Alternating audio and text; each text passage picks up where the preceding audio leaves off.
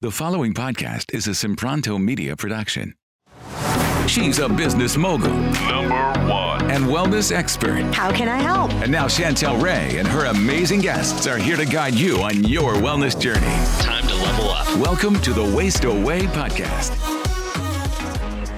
Hey guys, I'm super excited for my next guest. It's Dr. Janine Kraus. And today we are going to be talking all about how stress can really interrupt in a huge way your digestive system. And so, uh, welcome, Dr. Janine Kraus. Tell us a little bit about your own wellness journey and how it brought you to naturopathic medicine. Thanks, Chantel.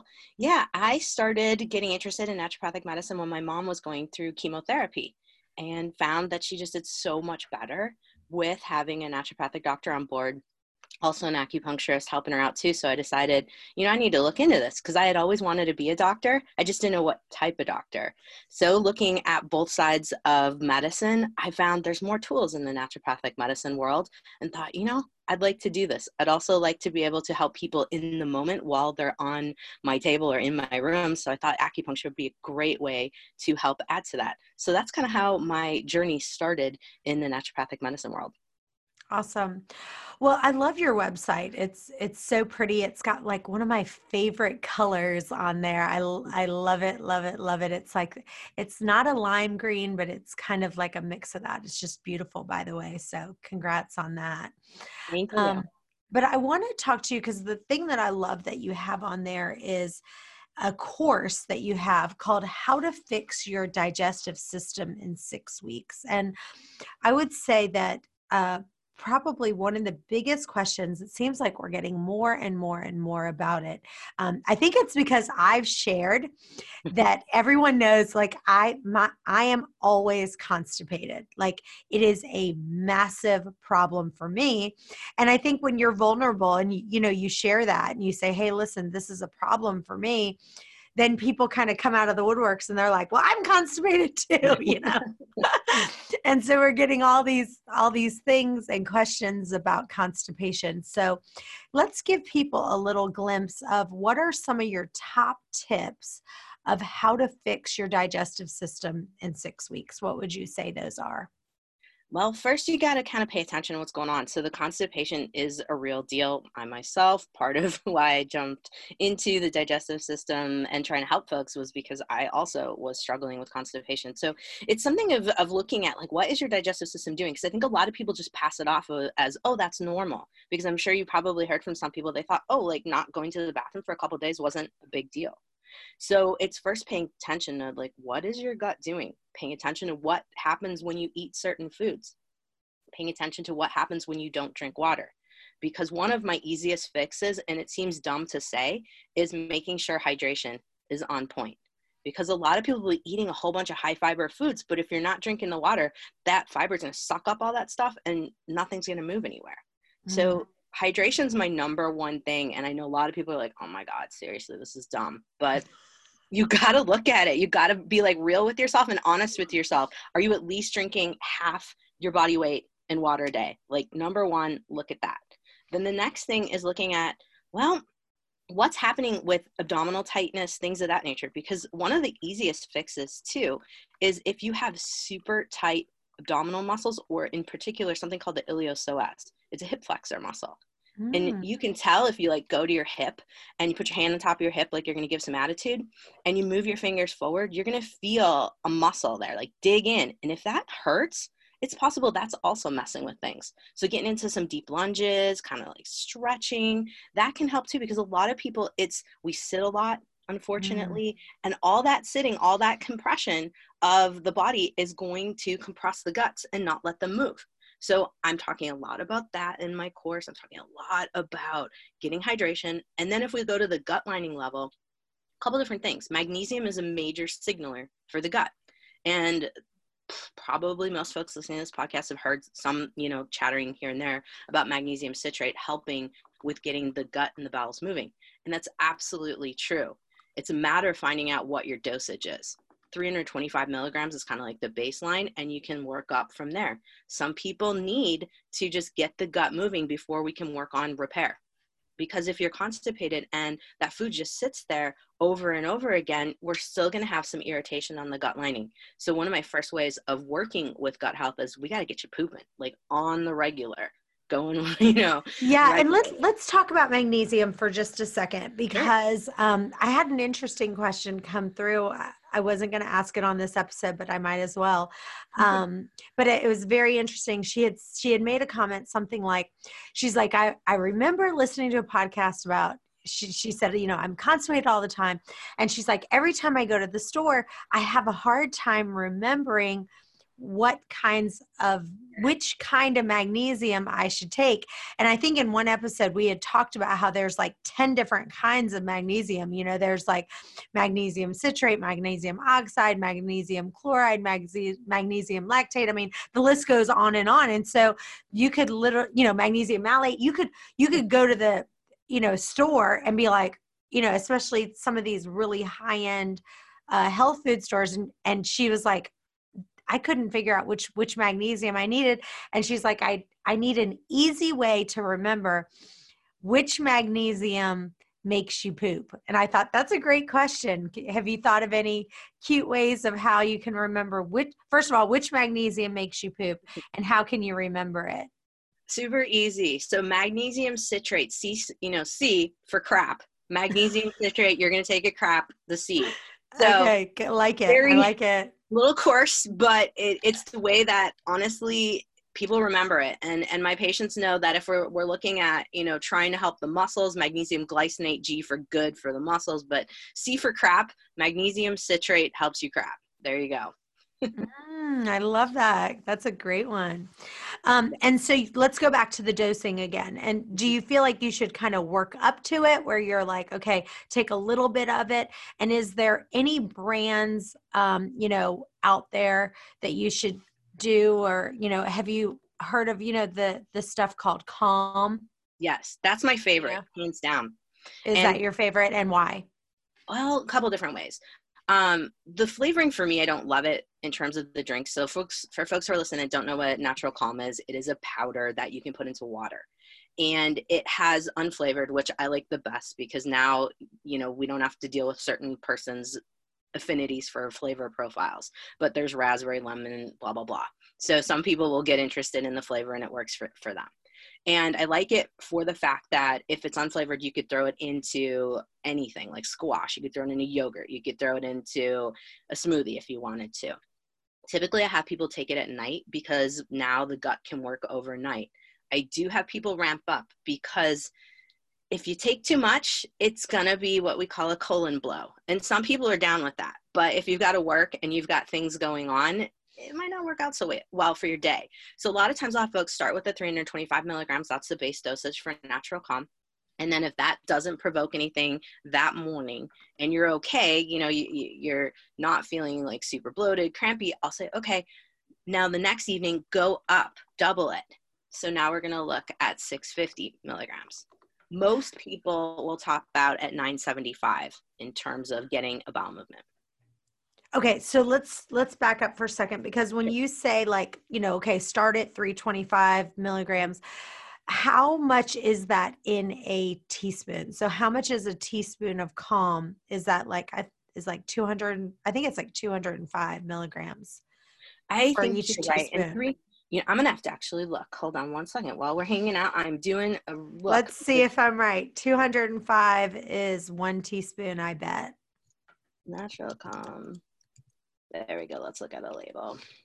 Because usually what I'm doing is mm-hmm. having people get on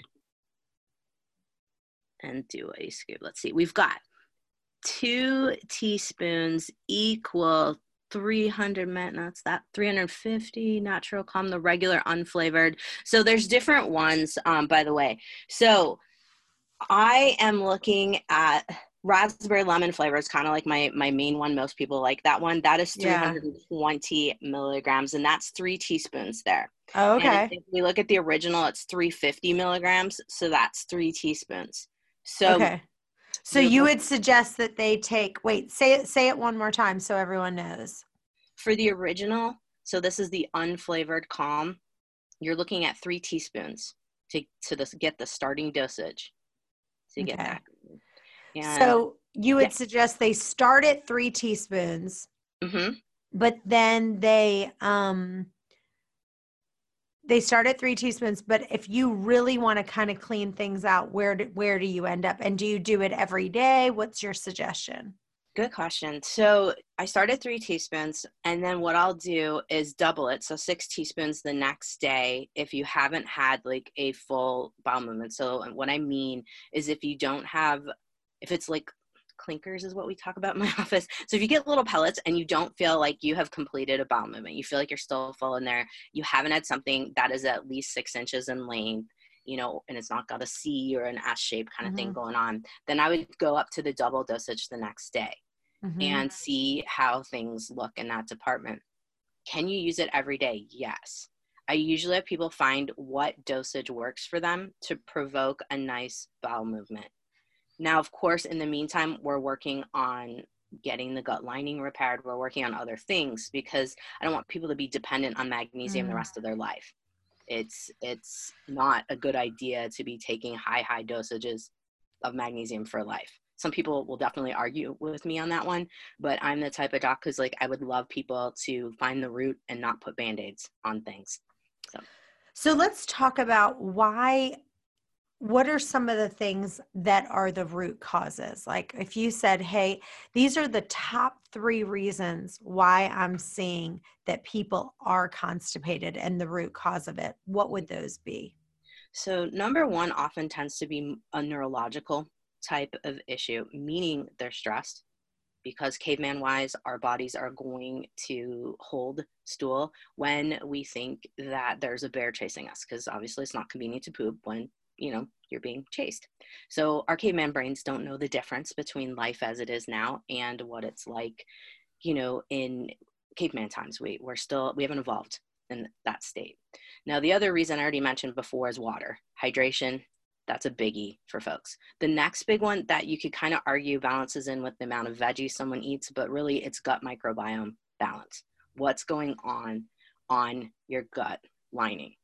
Because a lot of people have dysbiosis, meaning imbalance of gut bugs. And it's a matter of figuring out is it too much yeast? Is it a like component of not enough of beneficial bacteria. That's why probiotics can be beneficial for folks to have consistent bowel movements too. So yeah, it's it's looking at the gut lining, which I love that Viome's out there now, and we can have folks testing their stool and knowing what's going on in their gut lining. Because those three things: mm. hydration, what's going on in the gut lining, eh, are you eating enough veggies to feed your beneficial bacteria? You know, those kind of go together. And then the neurological aspect are you stressed? Are you stuck in a fight or flight state and your body just is not going to let go of the stool like it should until it gets to the point where you know things overflow and it's like okay we got to go. We're going to push that through now.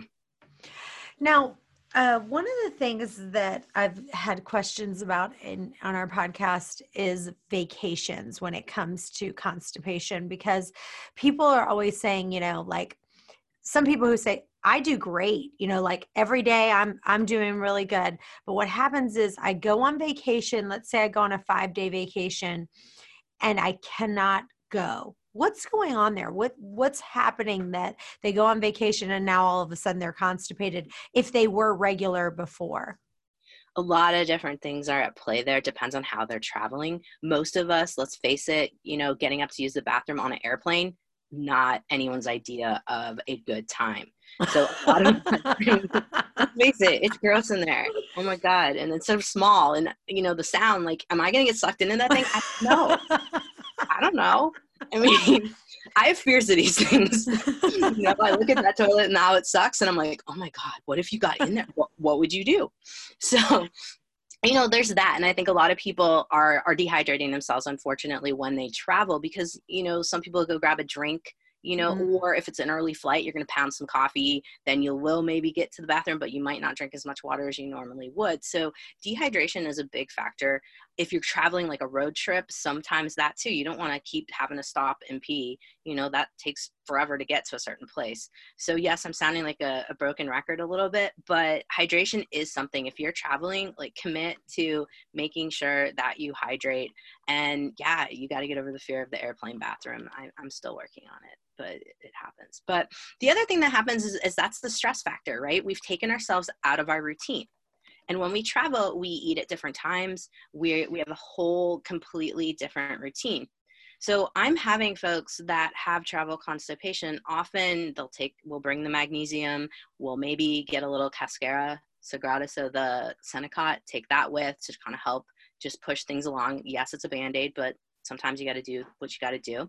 Also, working on stretching and some abdominal rolling because when you're sitting down for traveling because most of us are either going to be in a car a train a plane you know something where we sit more than we normally do we're going to crunch and compress that gut again. So working on rolling out the abdomen too it seems weird but you know it, it makes a huge difference and trying to stick as best as you can to your normal routines but also looking at how much you're eating because if you're going to overload your gut you're going to have trouble with digestion too so that's another biggie that I think about is trying to go, okay, I'm eating out, I'm eating at new places. Watch your portions even while you are out and about because that will be another big factor adding to the constipation. And my last thing is digestive enzymes. A lot of times when we travel, because the body's stressed, we won't kick out the enzymes that we need to break down the food. So I will have people bring that on board too to help with things because it's a real deal and it happens to me quite often. Mm. And what if someone had had put in that they were constantly they felt like they were just drinking water drinking water drinking water but they can't seem to quench that thirst. Like no matter how much water they're drinking they're just constantly feeling like they're thirsty. What are some possible conditions of that and what's going on inside of someone when that's going on?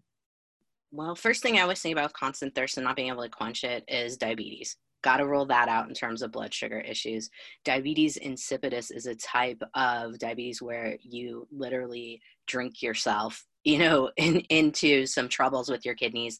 Um, so my first question my first question to the folks would be all right you know what's your blood sugar looking like? What's your hemoglobin a1c that's your blood sugar over time.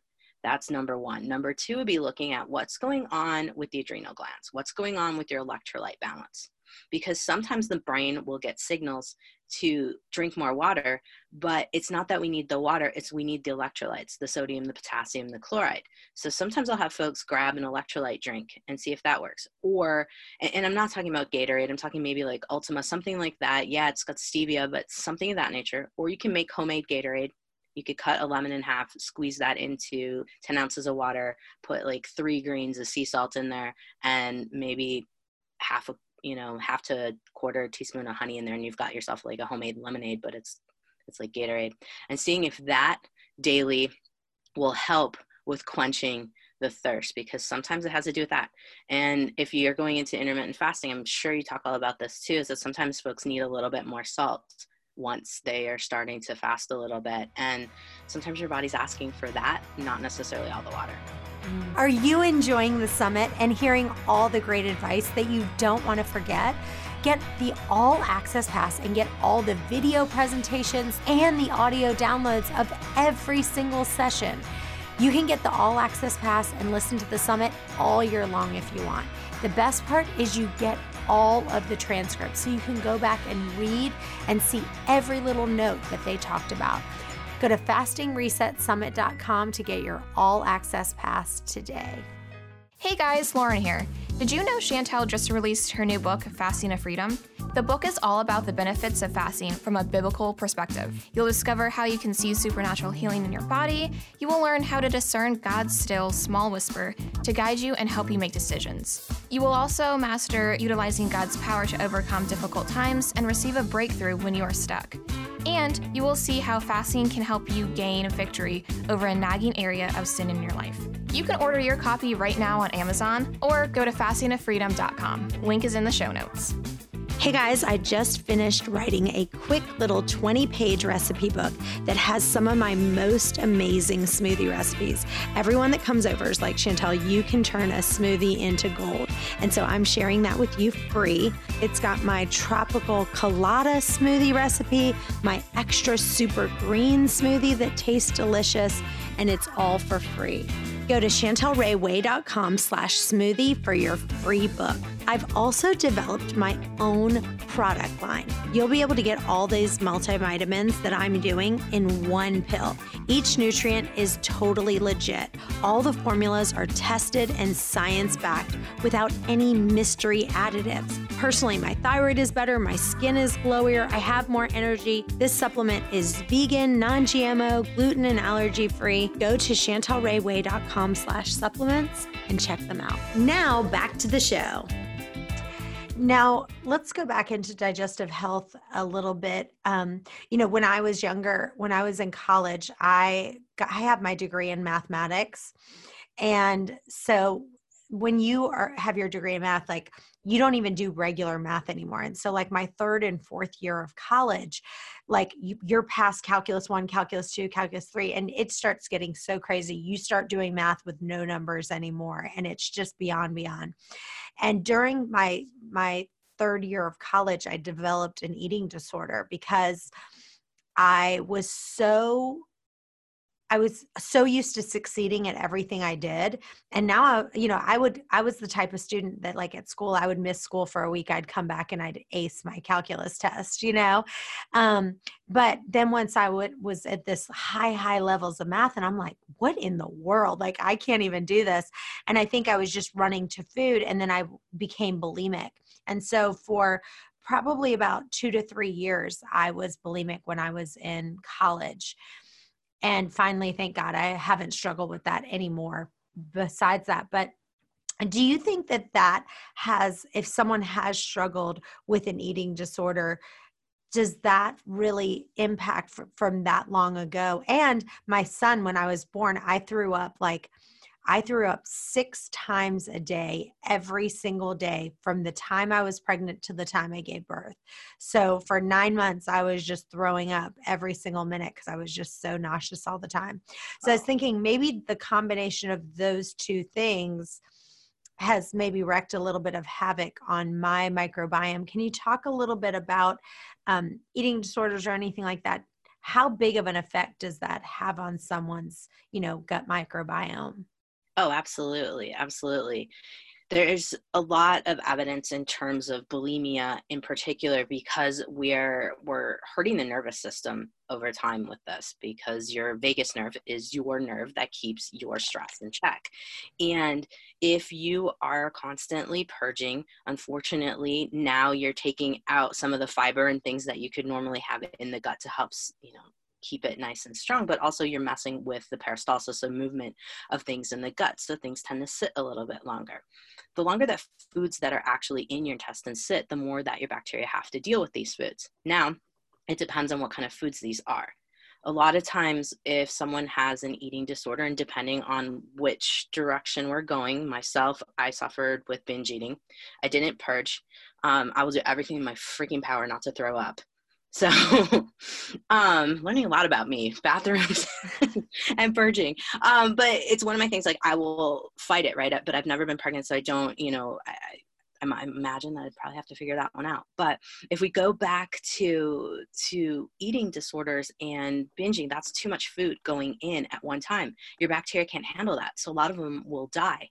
And so now you're messing with the balance on that level. But you're also looking at what kinds of foods are you eating when you're binging and for me it was chips it was crackers a lot of heavy carb stuff. So that tends towards feeding a lot of the yeast in the gut and killing off some of the beneficial bacteria.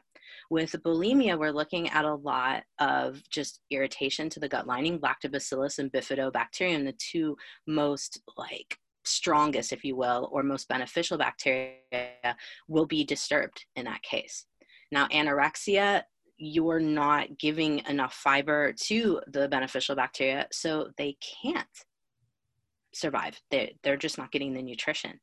And so you can look at it the different ways. They're either overfed, underfed, or you're tending towards giving more of a certain population of the gut bacteria more nutrition. Mm. Creates a mess. Yeah, well, let's jump into the listener questions. I'm going to skip a couple of them because I feel like you've done a great job in our talks of answering some of those, but I do want to answer this one. Um, this is from Grace from Southport. I'm a 63 year old woman. Until menopause, I was always slim and could lose weight really easily. But in the past five years, I've slowly been gaining weight that I can't get rid of. I've gained about 25 pounds that just won't budge. What can I do? Grace in Southport. Okay.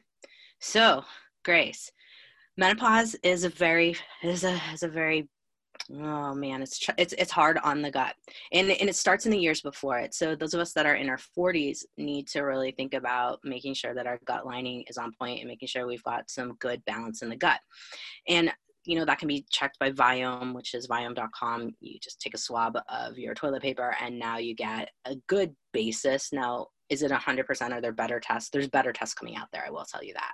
But it gives you a good idea of what's going on in the gut lining. Now when someone's going through menopause we're starting to lose so so let's let's stay there real quick for yeah. just a second. So um is that something where they just go to like viome.com they get a mm-hmm. home-based test and they literally just take the, their poop and then send it in and that's going to give you some some testing on what's going on in your microbiome Yes, yes. You're going to swap. You don't even have to play with your poop, folks. So those of you who are a little afraid of that, you're literally swapping your toilet paper. So that's kind of cool. You're, you're not really having to play with things. Then, yes, you're sending that off, and Viome is going to tell you what type of bacteria that you have in your gut and what types of foods that are more beneficial for you, what types of foods could be problematic for you. And the foods that are problematic are usually because you don't have the bacteria to help to digest them. Now, I'm a bit of a take the Viome to the next level kind of gal where I'm telling folks, okay, we've got these missing bacteria. These are the ones you want to try to help support. You're not going to be able to support everything that you show that you might be deficient in because we don't have bacteria for that at this point. But if we're starting to get the more beneficial bacteria supported, now we're going to have more of a healthier like neighborhood, if you will, in the gut and so it'll it'll lend to letting some of the beneficial stuff start to live again. Okay. So in menopause what's happening we're we're dropping on estradiol. So estradiol is one of our three main estrogens we have in the body and estradiol is most beneficial for keeping the gut lining maintained. So a lot of people what happens in menopause is we'll start to have a shift in the gut bugs or if we have parasites that we've had and i know that sounds really gross to folks we can get them even though we didn't travel to india or anywhere that's a little bit more known for coming back with parasites so sometimes those will start to show up and, and cause trouble.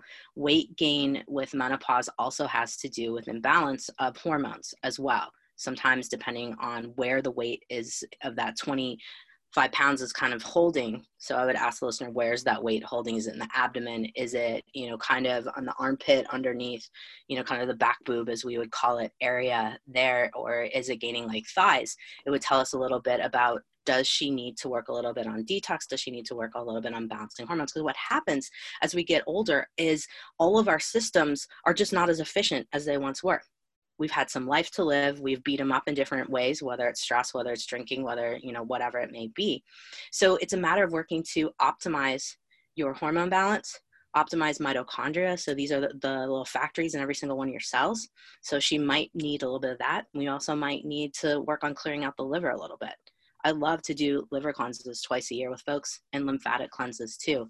That's why celery juice is like all the rage. It clears your lymphatic system. And right now we're just coming off of Thanksgiving. There's cranberries in all the stores. Cranberries can help to clean things out. So I'd recommend for this gal to get get the body cleaned up a little bit. To you know find someone that can help you with going through a little detox, a little bit of lymphatic cleansing, maybe even consider a colonic. Just kind of flush the gut bugs out and reestablish balance and start you know get someone that can help you to find out where your hormones at where's mm. estrogen where's progesterone and help on working balancing that. Let's talk about parasites for just a second because it's funny. I've seen different articles all around, and some have said, you know, 15% of the population has parasites, some say 50%, and I've seen it as high as 85% of the people who are walking around has some sort of parasite in their gut. Um, what is your opinion on parasites, and what are you seeing as like the the most like the biggest culprit of parasites like which one is it? And what are you what's your biggest remedy to heal it? All right So I but one sometimes hard to catch them, if you will, because they cycle every three to four days. So your doc's got to do a three day stool sample if they're going to try to catch them. And sometimes we'll get negative tests in a three day sample. So if you get a negative test, but you're still suspecting that you have parasites, there's nothing wrong with just doing a parasite cleanse, barring, of course, we want to make sure you're healthy enough to do a cleanse. Got to give that disclaimer, of course. But if we look at what's the cause of parasites, you know two things probably are the main that i find being the cause. There's a lot of causes but number one would be water that's not clean. And number two would be improperly cooked food. We have a lot of food that's supposed to be cooked to 160 degrees in the in the restaurants and with a flux of 140 degrees but you know are all chefs there checking the temperatures? Probably not um, and fast food would be more of where I would be c- concerned and curious, only because now we have teenagers, and I know how I was when I was a teenager working in a restaurant. I was uh, not on top of it. So I would be thinking food would be a, a main one, and then we're looking a lot at water, and then pets. I love my dogs to death, but pets do tend to carry some parasites as well and can cause some issues and parasites can be related to a lot of health issues. Blastocystis hominis is one that's connected with Hashimoto's thyroiditis. So we also have consequences of having parasites in the system long term. Now you were asking me about how do I treat them. That's tricky. You have to rotate some herbs. Artemisinin, which is wormwood, is one of my favorites. Cloves are good. Black walnut is also extremely beneficial, and myrrh. Those are kind of the four herbs that I will rotate in any given sequence with folks. So something to pay attention to. And one more thing um, that I think I want to share for a lot of folks because I've just kind of discovered the connection to this. If you have skin rashes and they're rotating, like they'll get better for like three to four days and then they flare again, that's usually connected to a parasite. parasite. And I've just started to see that really come you know to fruition in my office in terms of over and over again i'm like yes this is absolutely parasite it's not you know some of the other things that i was thinking that it could be it seems to be very parasitic connected so and do you have some very like do you have a special parasite blend that you recommend that you say that, you know this one is kind of the most effective for cleaning out parasites Mm, you know, a lot of times I'll use something by a company called Orthomolecular. It's called Paracid Forte, P A R A C I D Forte. I like that one. It's got kind of everything you could possibly want that I mentioned and, and more. Um, I do sometimes do individual herbs though. There's a company called Quicksilver, Quicksilver, and they have an artemisinin that I that I use quite often. It's a little bitter, so if folks can't tolerate the herby flavor, there are capsules as well from a company called Allergy Research Group. It's called Super Artemisinin. Those would be where I would start. You can get capsules of myrrh from a company called Standard Process. Um, I, I, believe it's their Medi Herb version of standard process. And then the black walnut, that I usually use in tincture form. So that's a liquid dropper. And I will use Gaia Herbs or even Herb Pharm for that. Awesome. Well, I want to ask you since we're talking about parasites. I had a friend of mine who she, actually she does my nails and she I was talking to her and I had ordered a sushi roll and it had raw tuna in it. And I said, Would you like some? And she's like, Oh no. She said, When I was younger, I was a fishmonger.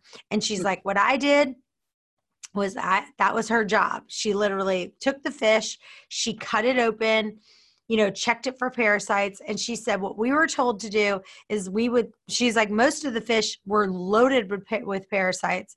And all we would do is take the fish, we'd cut it apart, and then we would just take the parasites and like cut that portion off and then give the rest over. And she's like, so because of that, I'll never eat fish. And then after she said that, I was thinking, well, I don't know if I want to eat the rest of my, you know, sushi here, but you know, I ended up still doing it. But what's what's your um, take on like raw tuna and parasites? Yeah, I'm glad you mentioned that. Yes, that's part of the category of undercooked foods, and I've seen living in Tacoma, Washington, I mean, we have a lot of seafood, and I've kind of went down to the docks to where some of the fishermen are actually in Seattle, and yeah, you get stuff from there, and you'll find the little worms and the parasite things in there. Oh my god!